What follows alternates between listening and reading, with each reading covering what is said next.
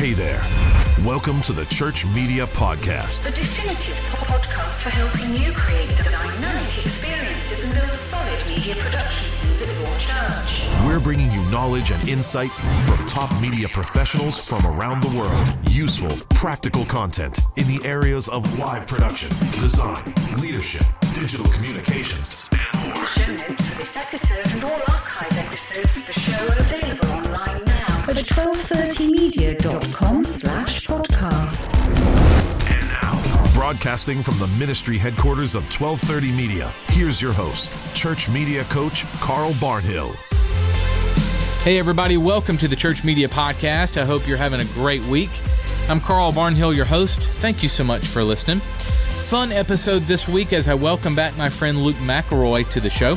Luke runs Orange Thread Media and is the author of the recent book, Environmental Projection, which we talked about a few weeks ago on the show. I also welcome Nick Rivero. Nick is the experience director at Salt Conferences. He has toured as a video engineer and director with Mumford & Sons, Lady Antebellum, Hillsong United, Chris Tomlin, and the list goes on. He also runs a video production company called Meptik. I talked to these guys about SALT, an annual conference for church creatives and media junkies like you and me. I'll be there in a few weeks, and I hope you'll get to make it too.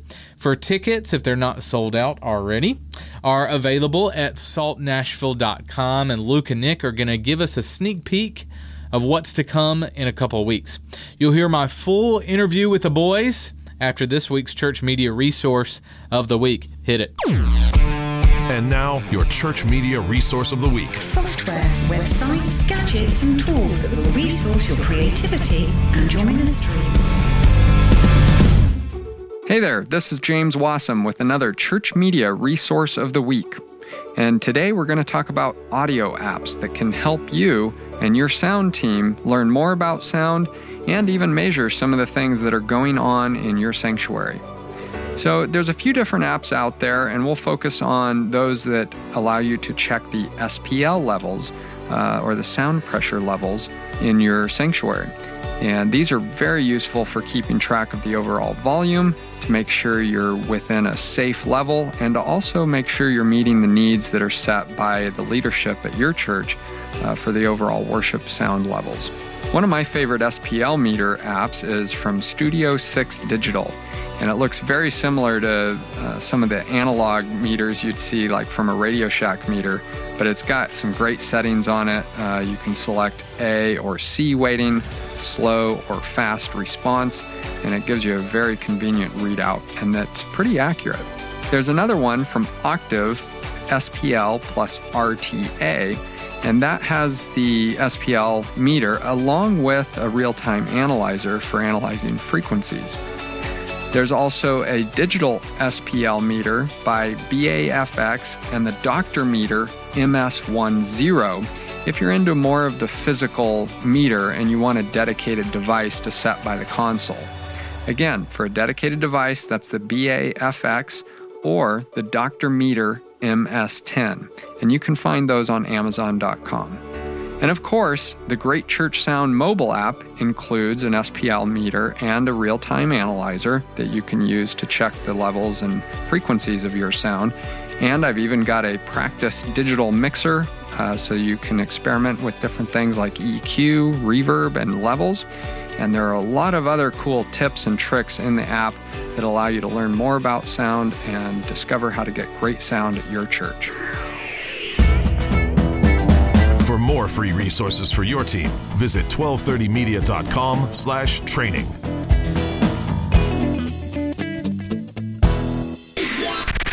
This is an exclusive interview from 1230 Media and Carl Barnhill. Get shareable content and free resources for your team at 1230media.com/podcast. Here's Carl now. Hey guys, honored to welcome by phone my friend Luke McElroy back to the show, along with Nick Rivero. Luke and Nick are responsible for bringing SALT conferences to life.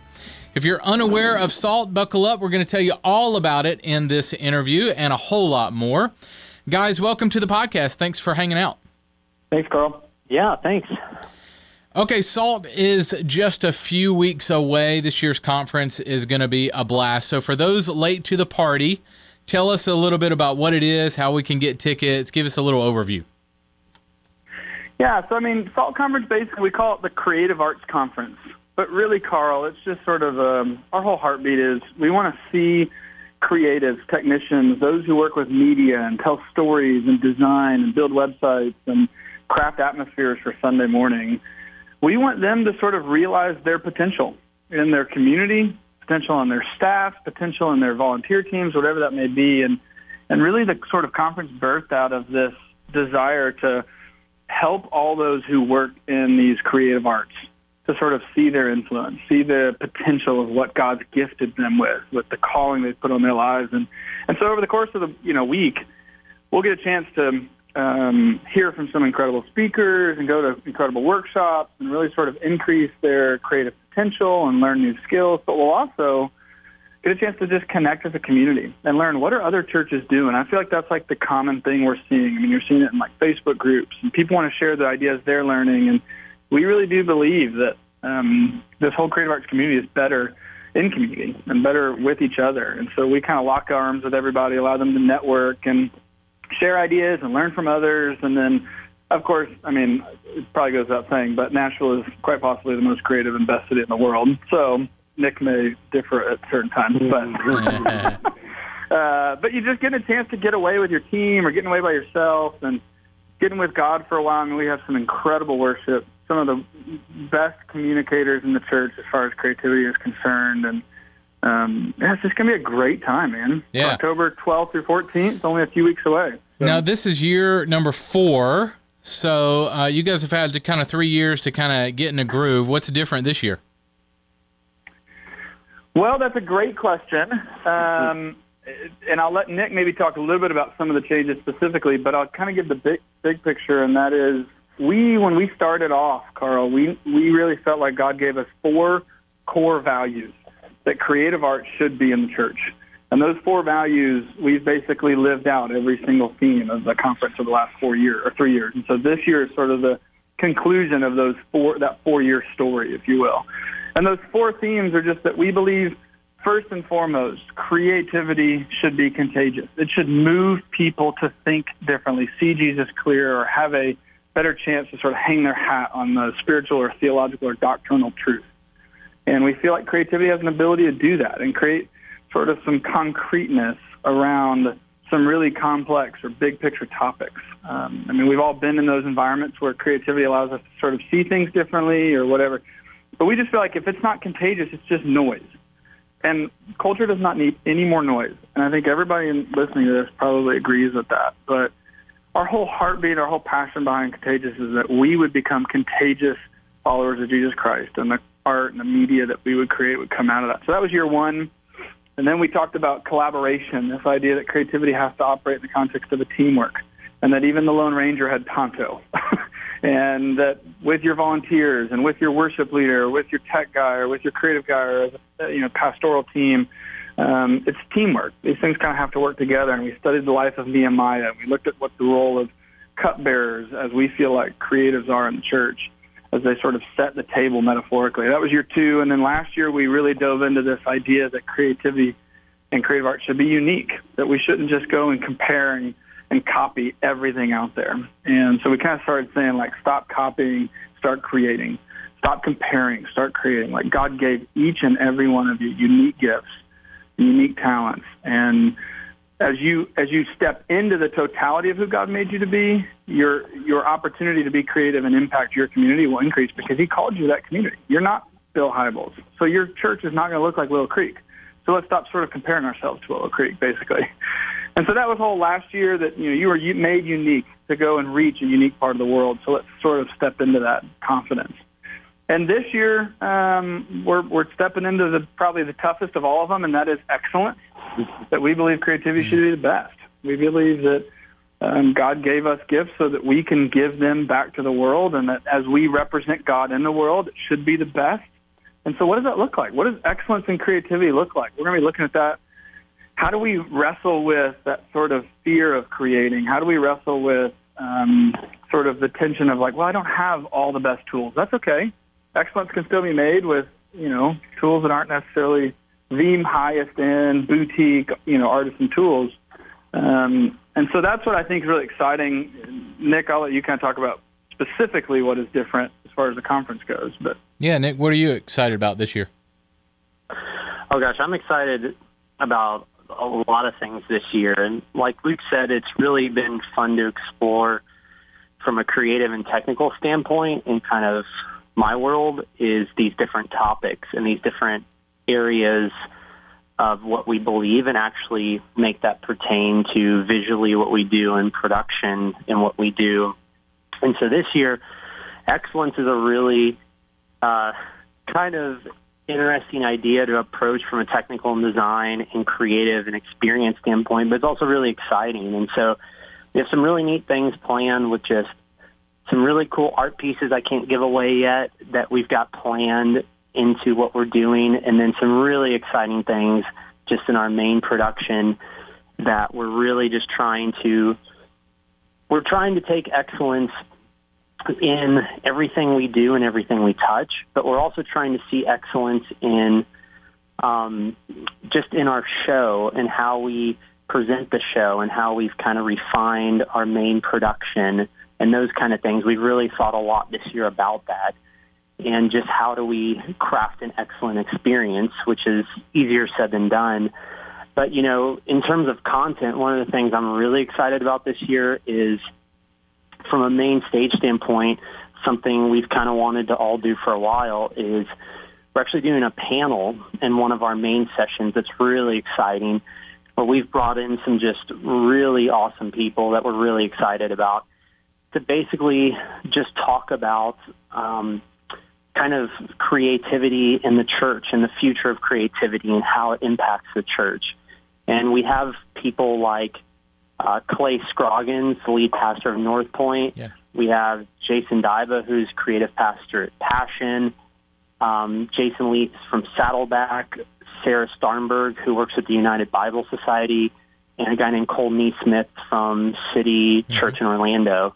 So just it's something I'm really excited about, that we're just going to be able to have these people from different walks, different areas, different parts of the world even, to kind of talk about what really matters with excellence, with creativity, with art, with the things we do, and where's it going. And we're really going to explore that. And so I'm really excited to see that this year. Now, Luke, you started this thing a few years ago. We were talking about this last time you were on with me, but give me a little vision. How did Salt start? Where did the name come from? That sort of thing. Yeah, well, it basically started as a conversation with four people, Nick being one of those. Three of those are still on our team and today, which is pretty crazy. But basically, it was just this sort of prompting that God gave us that just said, hey, it's time to build a conference to help those who don't understand their influence in the world, to help them understand and harness their influence. And of course, we're talking about creatives. You know, we're talking about those who deal with technology and media, art, storytelling, all that. And it started in a coffee shop here in Nashville, and we just asked the question, is this really the right time for this? Is this really something God's pressing on our hearts? And we all just felt 100% convinced of it. And we just sort of took a step of faith. And as we started walking, we didn't have a name at the time, and we started walking towards this. I mean, it's just a crazy story, Carl, because we started walking towards this. We didn't have a name, we didn't have dates, we didn't have a venue, we didn't have anything. And over the next several months, he sort of started laying all that out. We actually had, I think we originally called it, Nick, just the Visual Worship Conference, right? Mm-hmm. We started asking speakers, Carl, before we had a name, and we were just trusting, like, God, we're going to walk in this, and we're just going to start putting some details together. I'll never forget one of the first real meetings we had. I think the whole team thought we were just going to get together and sort of just pray and seek, you know, some timelines. And, of course, we walked out with, like, a whole schedule and three-day event concept. And, I mean, we kind of came out guns blazing, but we still didn't have a name. And one night, God just placed on my heart this. I remember it was at like 1 in the morning. I texted the whole group. I was like, I think this is it. And we started talking about it and processing it. We just felt like it was right. And that was the name Salt. And for us, Carl, Salt's just a reminder of the role visuals and creativity play in our worship environments and our churches. And if you think about it, salt has no nutritional value. I mean, you can't just eat a plate of salt. And I think we all agree, everyone listening to this, that technology by itself does not save lives, does not reach the world for the sake of the gospel, does not add, quote, nutritional value to our communities. I mean, if we want to do that, let's just give it over to the Taylor Swifts, Justin Timberlakes of the world, because they do a great job entertaining. Let's give it over to Hollywood, right? Like, they do a great job of just using great stories to sort of captivate us.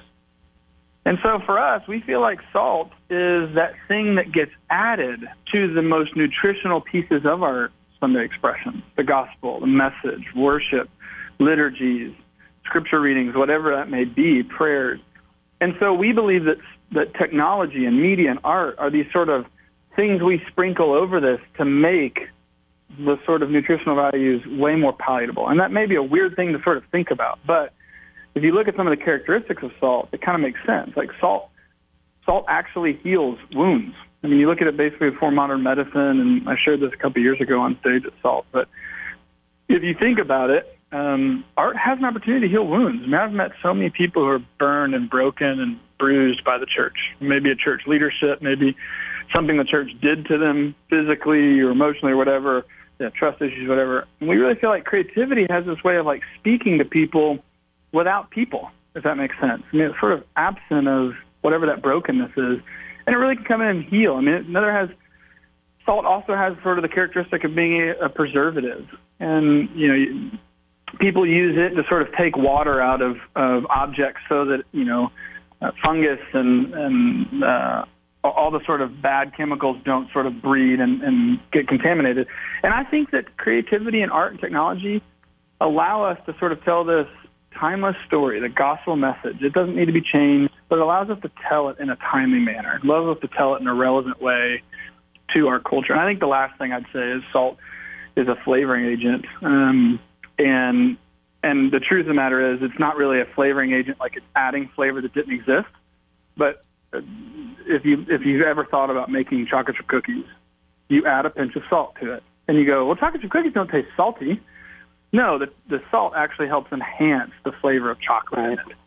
And so I feel like those are that's sort of the name. That's why we call it that. And that's really the role I think visuals play in our environments. It's the role I think creativity plays in the church, that our hope, our prayer, our desire, my just longing, Carl, is that we would become a community that would flavor the lives and the hearts and the environments that we're a part of, that we would preserve the gospel in a generation that has more creativity and more entertainment and more storytelling than ever before. And I think if nothing else, we'd potentially become a healing agent, that it would begin to become a vehicle for the gospel to change and heal and bind up the brokenhearted and begin to transform communities, transform the world. I mean, that's what we're stepping into. That's what creatives get an opportunity, an invitation for. Yeah, I think when you put it like that, it really gives meaning and purpose to what we do in the booth or in the control room or behind the computer. It just gives meaning and purpose, and just gives us a clear goal to shoot for, or a way of expressing the heartbeat behind what we, you know, love to do. So that's so good. Yeah, if I could say this, I think as I meet with people who serve behind the booth or in the tech room, or maybe even the person that's doing all the communication stuff, social media design, one of the things I fear when I chat with them is that there's this sort of underlying belief that they think they're service providers to someone else's God vision. And that breaks my heart, because I look at it and I go, no, as you read through the Bible, as you look at the role of creativity, you look at the gifts God gave you, I actually think you are a prophet. You are a disciple maker in progress. And when we begin to realize the power that the gifts we have, creativity has, storytelling, great design, technology, innovation, all that sort of stuff has, you begin to realize that you now get a chance to sort of be that thirst maker for Christ. I mean, it's funny, because that's actually another characteristic of salt, like that salt makes people thirsty, right? And if we use creativity well, we use technology well, it should create a natural hunger for Christ. And we need to realize that it's through what God has instilled in us. It's through what God has given each of us. We're not just service providers for someone else's God vision. We are service providers for the God vision at large. Now, the event is a 3-day event, but there's also some pre-conference workshops. You call these labs, right? Tell me about these. Yeah, so when it's funny because when Nick and I and the team sort of started thinking about this year, one of the things we know that it's really tough at conferences is how do you go into really intensive learning, right? And so Nick and I specifically were kind of looking at what do we need to sort of spend more time on that a one-hour workshop may not be able to go in depth on. So we came up with 3 ideas, and those 3 ideas are basically ProPresenter. I mean, you can't really train advanced ProPresenter stuff. You can kind of get through the basics in an hour, but you can't really go in depth. You can't really find new tricks. We talked about audio and the fact that, you know, creating a great mix and dealing with compression and figuring out gain structure and all that sort of stuff. You just can't get to in an hour. And then the last was sort of communications and digital strategy. I mean, can you really talk about how do you build a brand that has a digital strategy that is effective, and how do you use social media well, and how does SEO build into all that? So anyway, as we started looking at those 3 topics, we started asking the question, well, who are the best possible people we could ask to do these? So ProPresenter, we went to the guy who made it. I mean, you kind of can't get any better than that, right? So Brad Weston, the founder of ProPresenter, is going to be coming out and teaching it. I don't know if this has ever been done before, Carl, that you would get access to 3 hours, 3.5 hours of training from the guy who made it. It may be worth it just to sort of get to know him pretty well, yeah. To be honest with you. Then, of course, for audio, we called a longtime friend of Salt Community, Mike Sussler, and we asked him to bring on the head of House of Worship Technology Training from Yamaha. And I can tell you it's not going to be a Yamaha sales pitch because he just has a heart for the church, and he can't sell you a Yamaha console himself, so that's kind of cool as well. But they're just going to be coming and just sort of bringing some consoles and letting you get some hands-on training with a whole bunch of guys that have sort of a heartbeat to equip. And then the last is we asked Justin Wise on the communications front, founder of Think Digital, and he's just been a sort of leader, a voice in this community as far as branding. So they are add-ons because of the sort of clout of the people that we're bringing, but they're only $79. And here's the cool part. There may be people listening that are like, I can't attend all 3 days. You actually can attend a lab and not attend the conference. So you don't have to be going to both. I think they're great sort of add-ons if you're going to come out. But, yeah, those are the labs.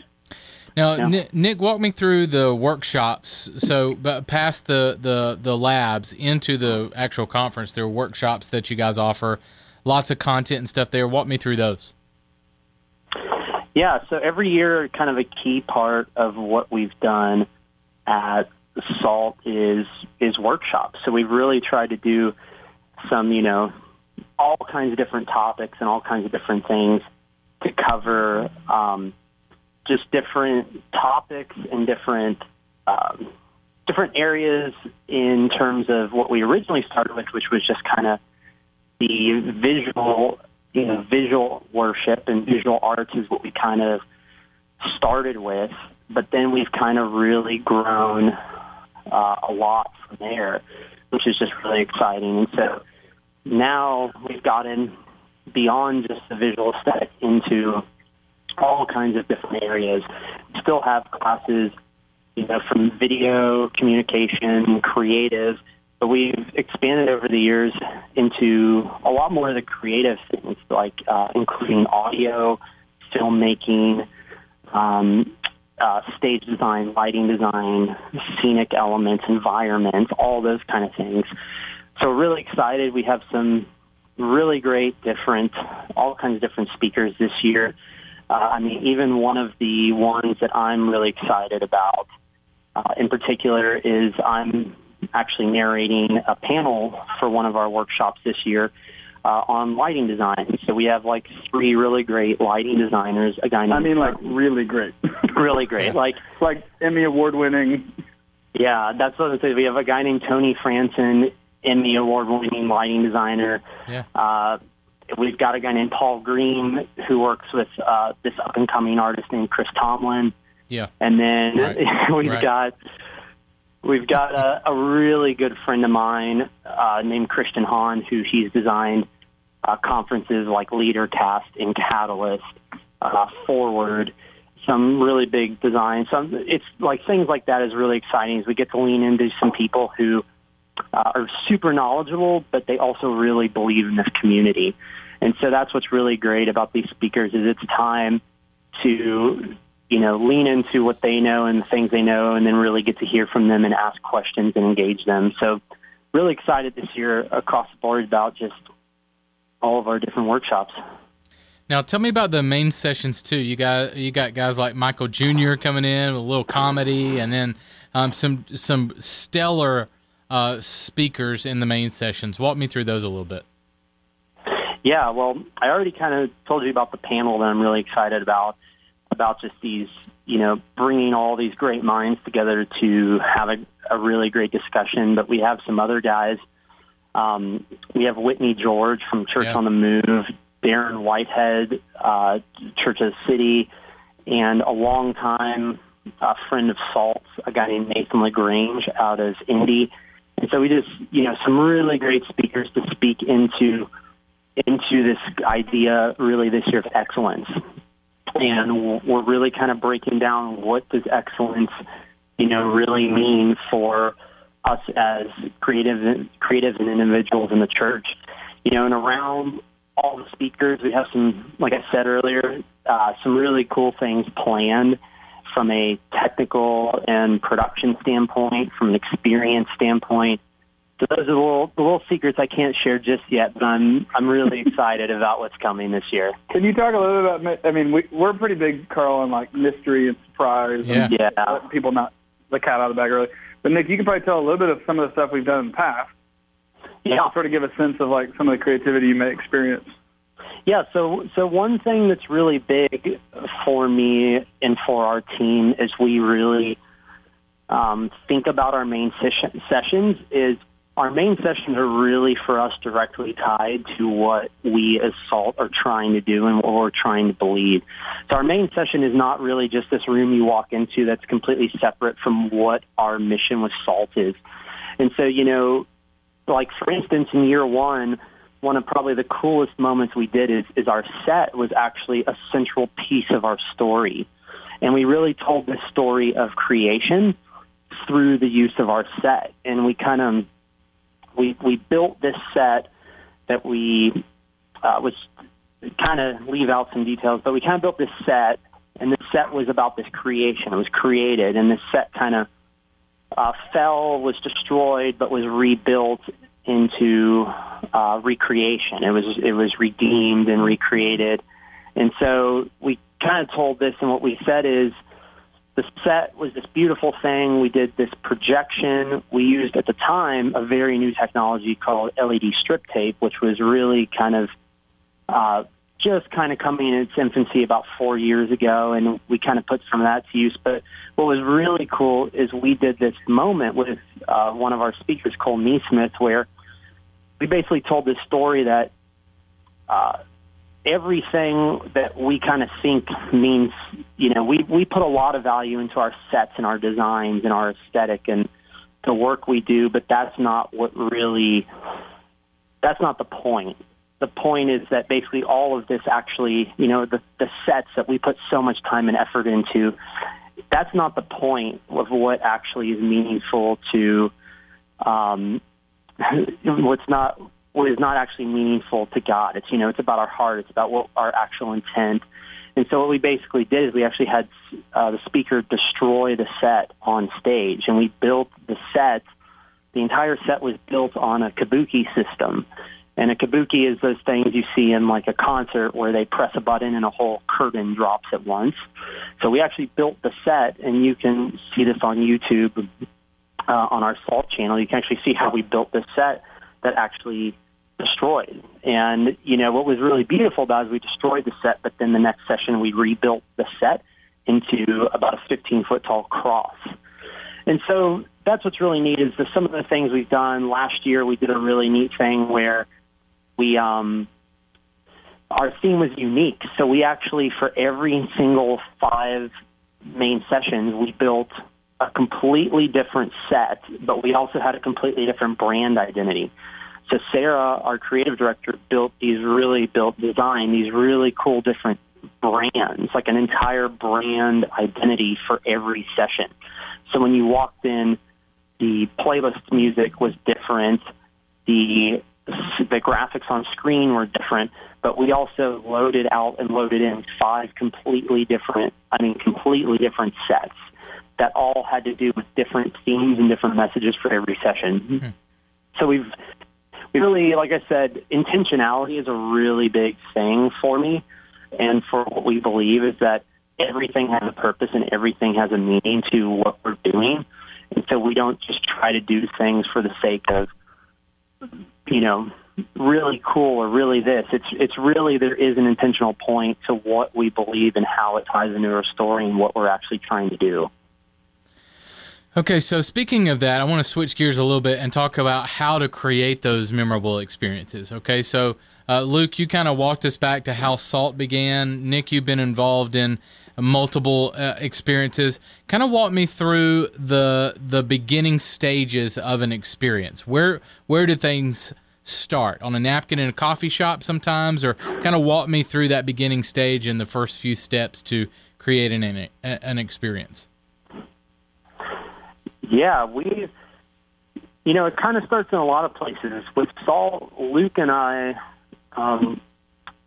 we really lean into each other for different things. Like Luke carries here a lot of the vision of Salt, and I try to help with a lot of how we actually conceptualize that or visualize some of those aesthetics and what those things actually physically translate into. And so a lot of times we'll work together, and, you know, kind of coming into this year in the theme of excellence, we spent a bit of time last year just on a whiteboard just with, you know, writing the word excellence in front of us over and over and over, and just kind of thinking through it and playing with it, and we would just kind of look up scripture about it, and we would do things like just look up the word excellence in a dictionary, look it up in a thesaurus, so you would just really kind of start from scratch. Like, what does this word really mean? What is it?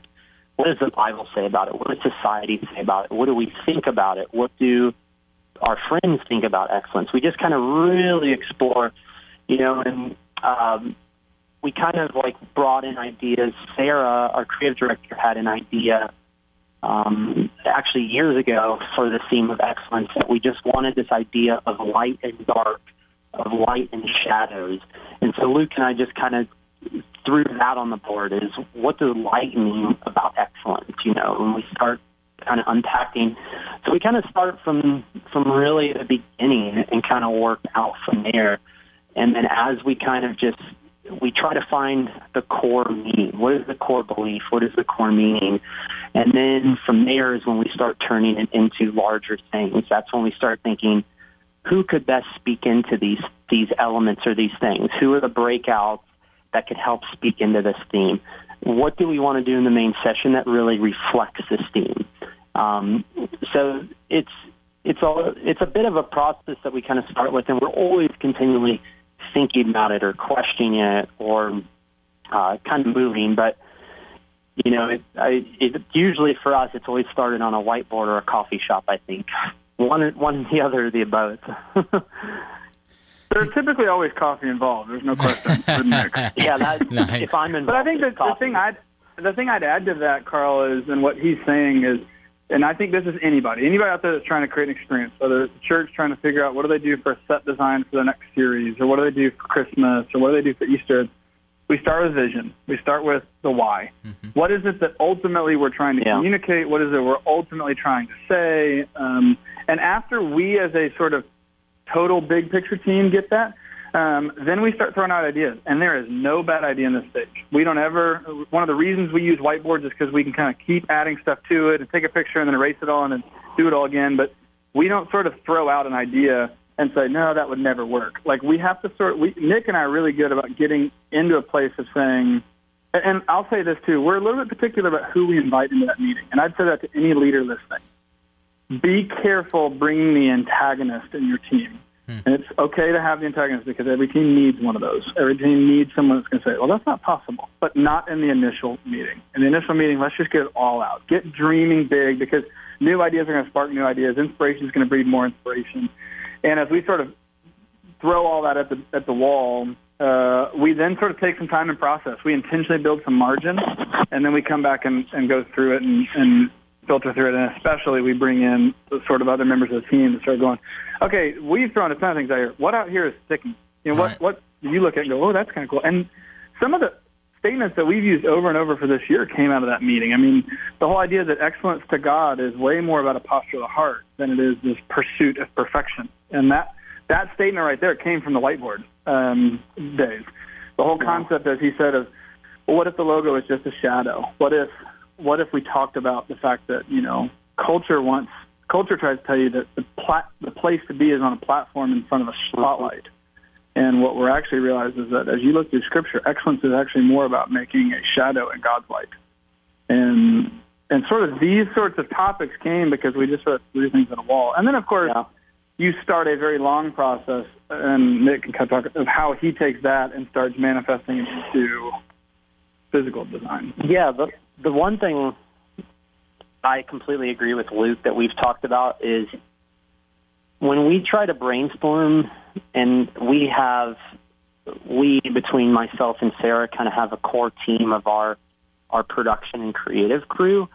We have, you know, lighting, audio, video, set designer, a guy who does like art and pieces for our lobby. And when we kind of get together with all of them, we try to say that no is not an answer. Like, a lot of us will think this is how I would execute something, or this is how I would do something, or we can't do that because, or we can't afford that because. And, you know, we just try to go down on paper and just throw out ideas. Like, what does this idea look like? Because maybe this idea we can't afford, but maybe it can inspire us into something that we can actually do. And maybe it inspires someone else to go, hey, I have an idea. That's a great idea. So that's really, we try to think without kind of boundaries, and that's where we start then to refine into, okay, now we really like this idea. How could we actually make that attainable? How could we actually do something like that? So that's a big piece of how we dream. And like Luke's saying, and kind of I've already said, is we really then try to translate that physically, like this light and shadows, light on dark. You're going to see a lot of that in our identity this year at Salt and how we played out, and you're going to see that in the main room and how we just tried to say, we spend a lot of time saying, what does excellence physically look like? Like, you know, how do you make excellence into a thing? And so we just spend a lot of time leaning into what these things, what they really mean and what that really looks like for us. Yeah, and a lot of times I think the bad ideas turn into good ideas, or, you know, it could be bad initially, but that leads to another thought that leads to another thought that leads to the great idea. Do y'all find that as well?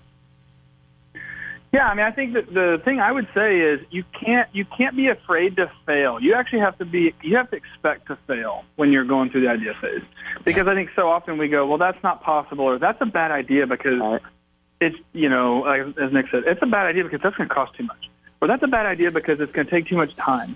And I think that when we start putting barriers on these ideas at first, then we're actually thwarting our creative potential, because I think creativity doesn't happen in a world of abundant resources. I actually think creativity is most existent in a world with very clear boundaries.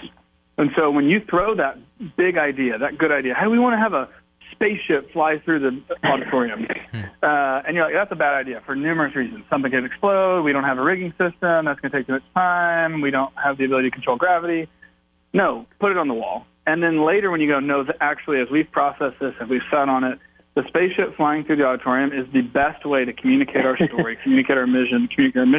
Then you're going to kind of go, okay, then now we have to figure out how do we make this okay idea a great idea and remove all those barriers we once had. Yeah. And but the problem is, I think sometimes, and this is where I was saying you got to be careful about who you invite into these meetings, but sometimes you can get too black and white about an idea. I think ideas are never black and white. I think they're always gray, and I think you always have an opportunity to sort of refine it. And sometimes we just want to sort of throw them in buckets. I have a sort of internal process that I've used, and that is, you know, you store the norm, you trash the rest, and you execute the best. And what I mean by that is, like, don't ever throw away ideas that just that aren't helpful. Like, ideas are always recyclable. I mean, there's been ideas Nick has had from a production and his team has come up with for year two that we said, hey, we want to hold those. And so we're executing some of those this year. What's funny is a story that we don't talk too much about, Carl, is you're also going to have sometimes where you need to over-curate ideas. You need to actually have more ideas than you actually can possibly execute.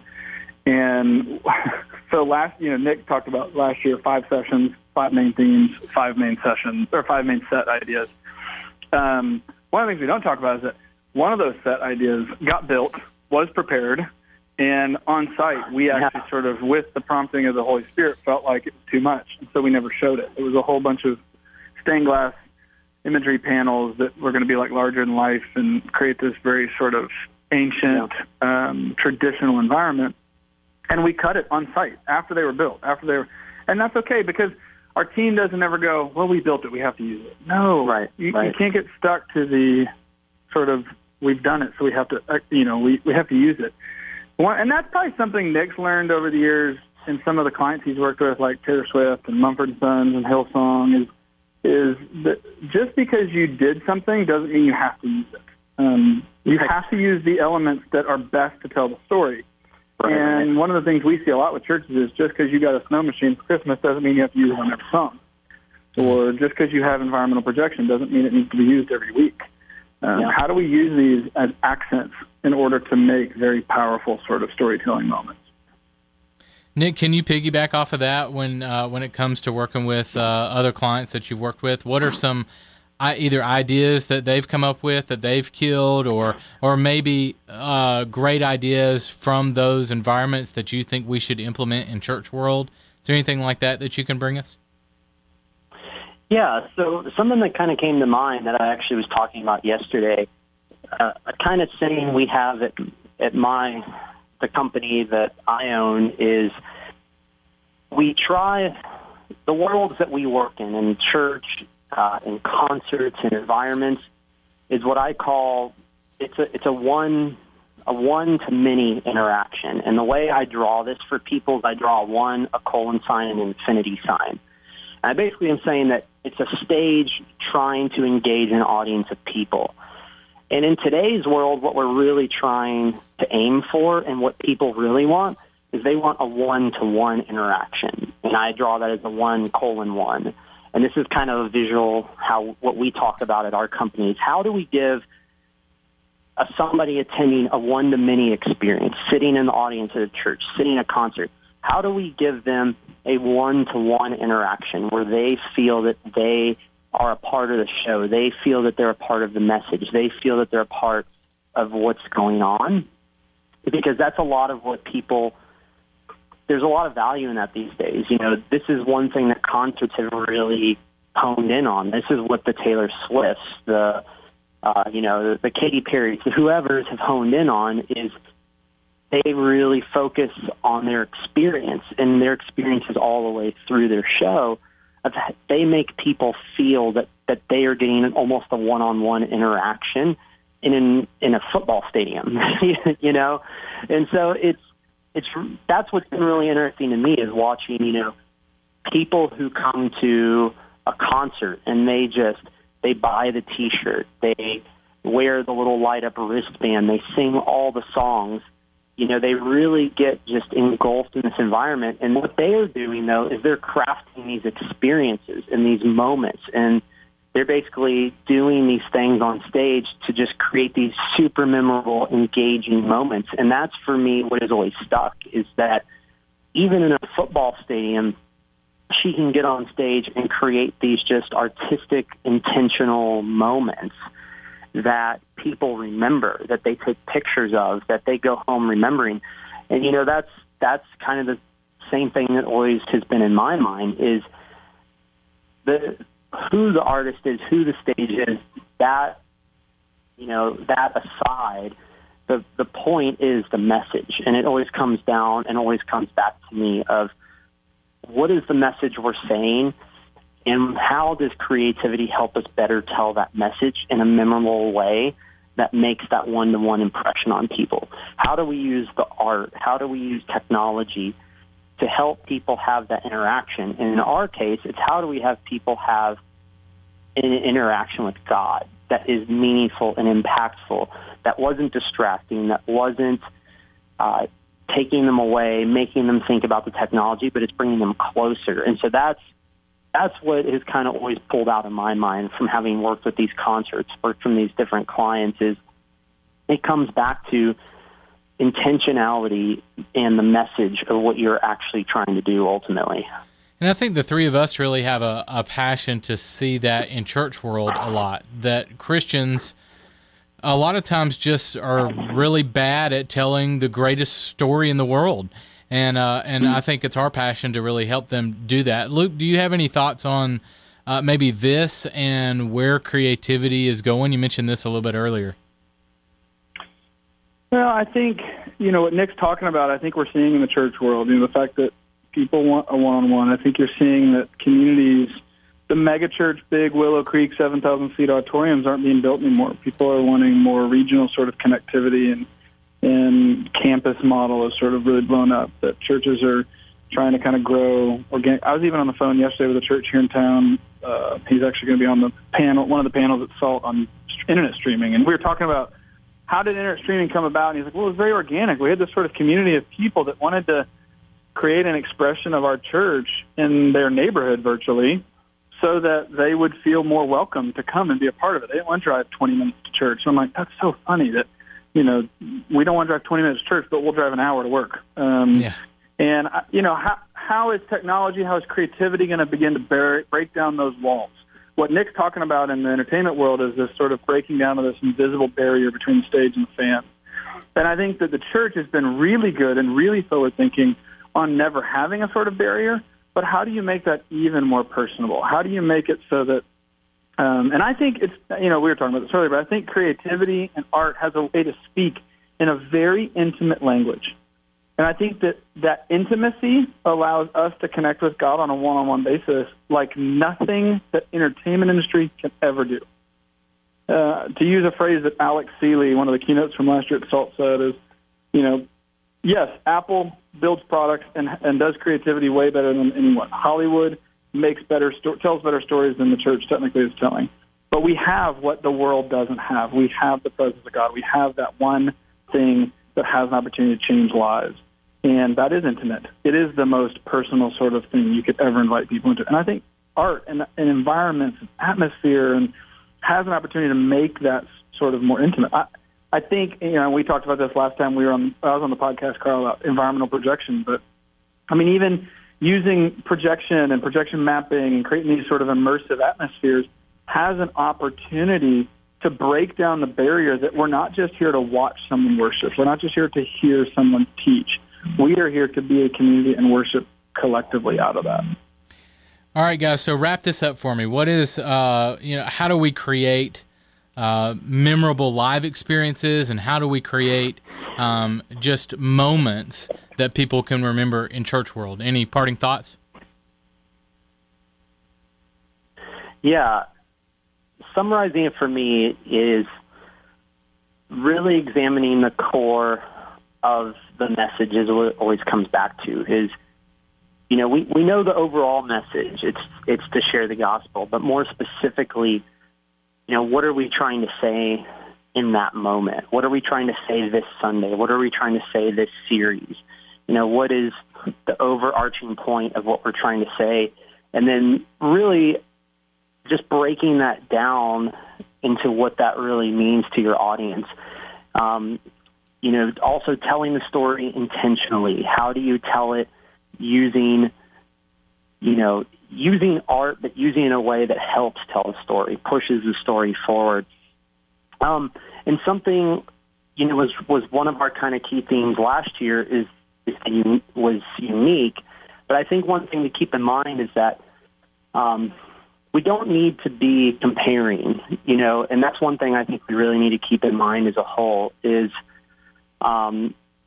you know, it's a friend of mine in New York, a longtime college friend of mine told me last week on the phone, just talking about business even, he said, competition pushes us forward, but comparing to others is toxic. And he, I think it really summed it up well in my mind, just even with the churches.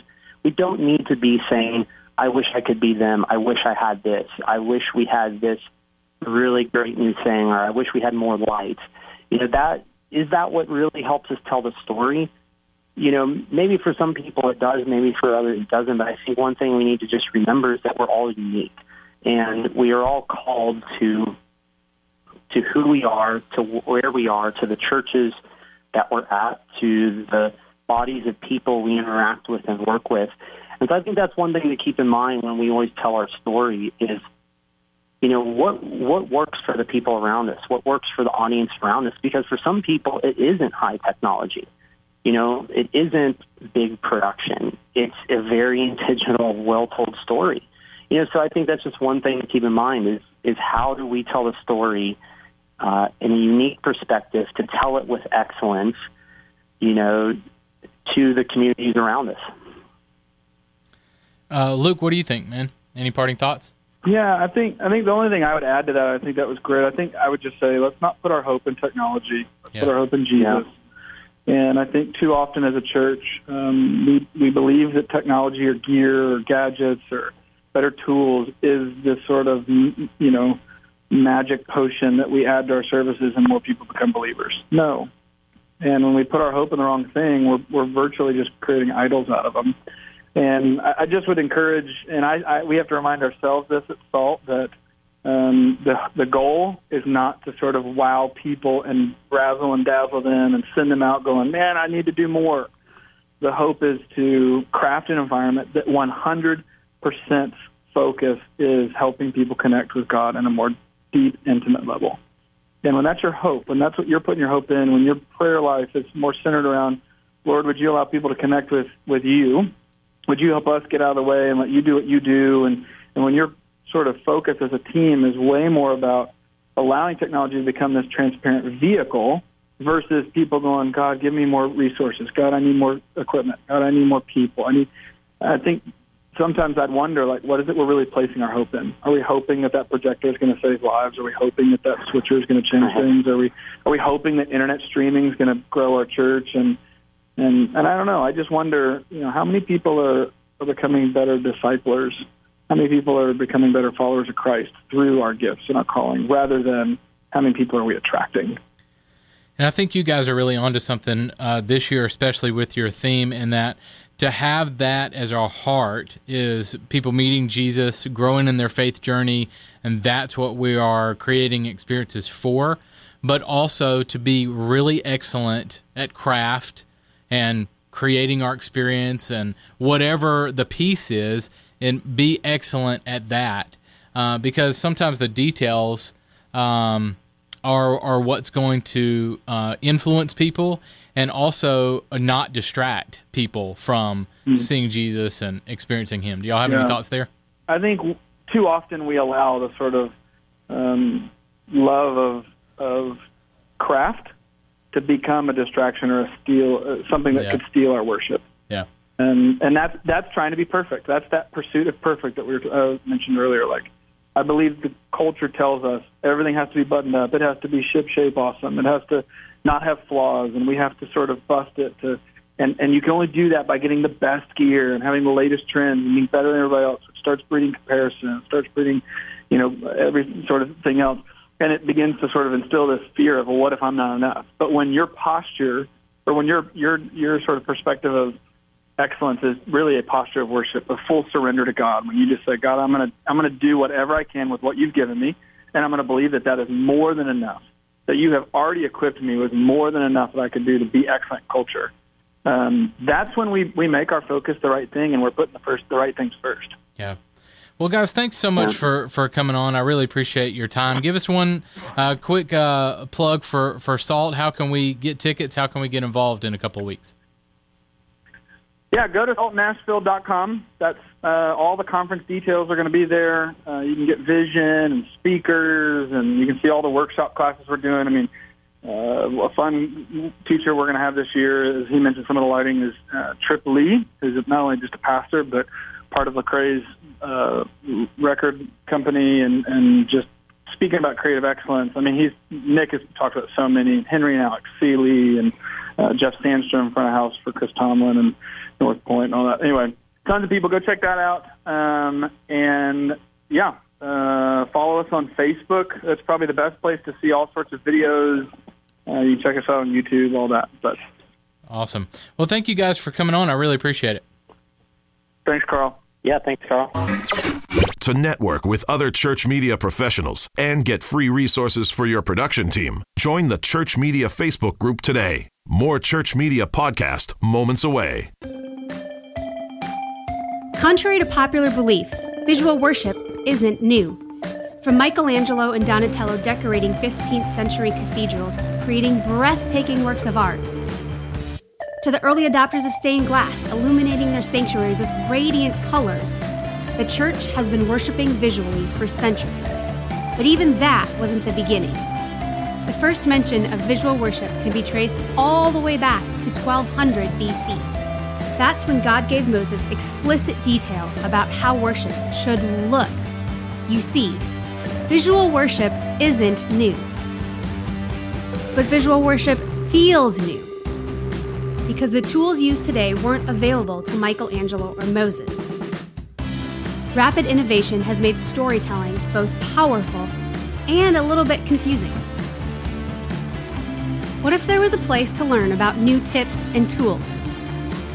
What if there was a gathering of artists exploring visual worship? What if there was a conference that discussed visuals in the church? Introducing Salt Nashville, the Visual Worship Conference. Space is limited. Don't miss out. The Church Media Podcast. Essentials for executing your Sunday worship service. Here is Carl Barnhill. Hey guys, the team at Salt is offering a special promo code, good until October the 7th, where you can receive $30 off your conference ticket. Go to saltnashville.com and type my name, Carl, C-A-R-L, as a promo code at checkout. Again, go to saltnashville.com and use my name, Carl, C-A-R-L, as a discount code at checkout to receive $30 off your conference ticket. Hurry, this offer is only good through Friday, October the 7th. Well, that is a wrap for us this week. For complete show notes, transcripts, and more, visit 1230media.com/057, as in episode number 57. Also this week, we've placed a couple of videos and all the information that you need to get plugged into the community at Salt Nashville, so be sure to check that out. You can also visit 1230media.com/podcast for all archive episodes of the show. If you missed last week's episode, where I shared my interview with Stephen Brewster, be sure to check that out. Incredible insight into leading creative teams. 1230media.com/podcast. Next week on the show, I'll be giving you 5 tips for using stage display in ProPresenter. I wrote a blog post on this last year, and month after month on our site, this article is viewed and shared hundreds of times. It's one of our most popular blog posts ever, so I thought I would expand it and share some tips and tricks for using stage display in ProPresenter. Don't miss that. Some really practical information that you can implement even next Sunday. So looking forward to sharing that content with you. This week's episode of the show has been sponsored by Salt Nashville. Be sure to check out all the details about the conference, who's speaking, schedules, and more at saltnashville.com. Big shout out to my friend David Michael Hyde for his producing skills this week. David is a composer and producer for film and digital media. Visit David at davidmichaelhyde.com for help with your audio needs. And also take a minute today to rate and review the podcast in iTunes. Share the love, will you? We will surely appreciate it. And as always, thank you for listening this week. Go out there, guys, and create some amazing experiences this Sunday. I'll catch you next week. Thanks for listening to the Church Media Podcast. Please take a minute today to rate and review the show in iTunes. For show notes, transcripts, and more free church media resources for your team, visit 1230media.com. We'll catch you right here next week for another episode of the Church Media Podcast.